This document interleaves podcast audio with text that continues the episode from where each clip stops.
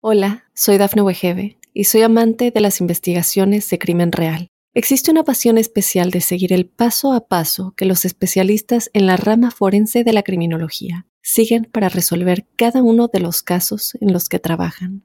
Si tú, como yo, eres una de las personas que encuentran fascinante escuchar este tipo de investigaciones, te invito a escuchar el podcast Trazos Criminales con la experta en perfilación criminal, Laura Quiñones Orquiza en tu plataforma de audio favorita.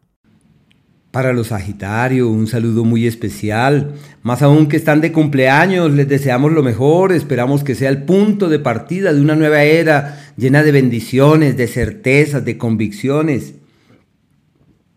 Cada mes, en la medida en la cual los planetas rápidos se van desplazando, plantean prioridades. Y las grandes prioridades tienen unas palabras que se ha tratado de precisar y esas son reconocer y retomar.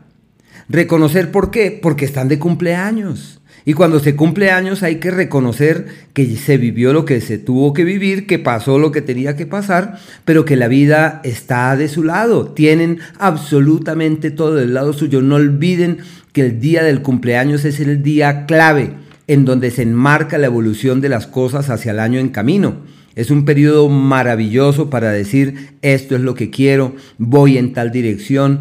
Y la semilla que se siembra en ese día tiene un impacto hacia el resto del año. Y no me refiero al año calendario, sino el año del cumpleaños. El año nuestro va de cumpleaños a cumpleaños. Y reconocer es reconocerse también en cuanto a sus cualidades, capacidades, es avanzar por esa senda del autoconocimiento. Y retomar es retomar el aliento, es darse cuenta que otra vez existe la posibilidad de vivir, de hacer, de ser, de crear, de construir, de evolucionar. Bueno, cumplir años es lo máximo, así que un abrazo luminoso, un abrazo con energía radiante, solamente que cumplen años y desde ahí se abren nuevas puertas. Y quisiera sobre esas puertas precisar la presencia de varios entornos que devienen de los planetas rápidos, como el primero, Marte, el cual, aunque está muy lento durante este tiempo y se puede observar con gran nitidez, este planeta está hasta el mes de marzo más o menos del año que viene en el mismo entorno, desde agosto del año 2022 hasta inicios del año que viene, y su influencia, y sobre su influencia ya hemos mencionado algunas cosas, pero quisiera enfatizar en sus campos de acción. Lo primero es el ciclo de los amores eh, inevitables. Los Sagitarios que tienen alma de aventureros, ese espíritu eh, migrador es migrar a otros brazos, migrar a otros sentimientos, migrar a otras experiencias, validar la presencia de alguien, quizás retomar pasados, aunque Sagitario es un signo de futuros. Pero bueno, es una temporada maravillosa para rehacer acuerdos y tomar decisiones que pueden tener una gran trascendencia en el plano romántico. La persona que llega, esa es. Y con quien hay que caminar, habrá que caminar largo trecho porque las decisiones que se tomen poseen una particular trascendencia en el tiempo.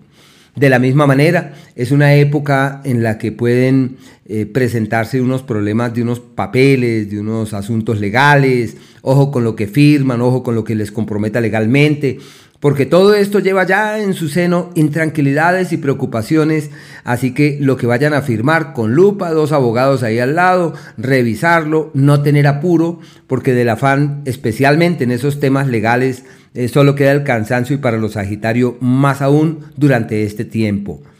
Eh, también es posible que se sientan muy presionados por los socios o por la pareja para avanzar en determinadas direcciones y lo que deben hacer es respirar profundo y decir, toca con calma y vamos avanzando.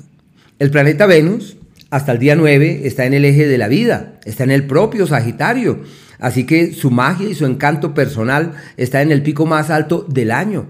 Es como cuando uno se mira al espejo y dice, qué bien, cómo me siento de bien, cómo me veo de bien. Eso es reconocer nuestra propia magia, es reconocer nuestros encantos, es validar quiénes somos y hacia dónde vale la pena orientar los pasos, los esfuerzos, las energías. Por eso es el ciclo del reconocimiento personal, donde surgen beneficios, benefactores, aliados, ayudas, amigas especialmente y en donde la carga laboral se hace muy evidente, posiblemente no tengan tiempo para nada más que para trabajar. Así que hay que aprovechar para descansar. Venus, el astro del placer y el gozo que avanza por el propio signo, imposible no aprovechar ese periodo. Ya desde el día 9 este astro se mete en la casa de la platica como un periodo perfecto para multiplicar el dinero. Es el ciclo donde surge el amigo, el aliado y la solución. Es la mano amiga, es la solución inusitada, es casi que el milagro, es lo que nunca nadie imaginó pero que se produce y le cambia a uno su historia en lo económico. Y es también sinónimo de la validación de un nuevo empleo, de la posibilidad de cambiar de trabajo o de hacer cosas distintas también. El planeta Mercurio hasta el día 6 está en el eje del éxito no buscado. Las oportunidades llegan, las alternativas se evidencian en los hechos, se plantean acuerdos, se esbozan alianzas con terceros y todo lo que se haga en esa dirección camina hacia un destino literalmente fiable.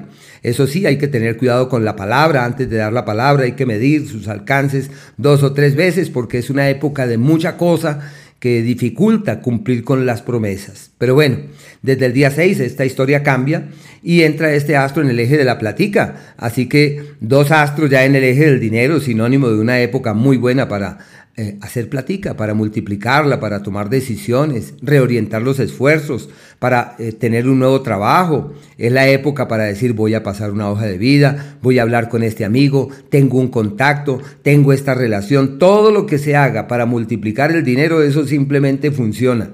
Y no olvidar que este es el astro del ingenio, de la inventiva, de la inteligencia. Así que un tiempo ideal para contemplar la presencia de terceros eh, para realizar acciones concretas, pero también para eh, buscar el socio, el aliado adecuado. El Sol hasta el día 21 está en el propio signo, por eso están de cumpleaños. Y cumplir años es sinónimo de puerta de par en par para los viajes. Viajar puede ser en un sentido geográfico y desplazarse eh, hacia otras localidades, pero también para llenarse de argumentos sobre lo que realmente quieren, sobre lo que anhelan, sobre lo que esperan, sobre lo que añoran. Es una época de soñar y de argumentarse distinto, de revaluar la vida, de eh, leerla de una manera creativa, de una forma muy, muy favorable.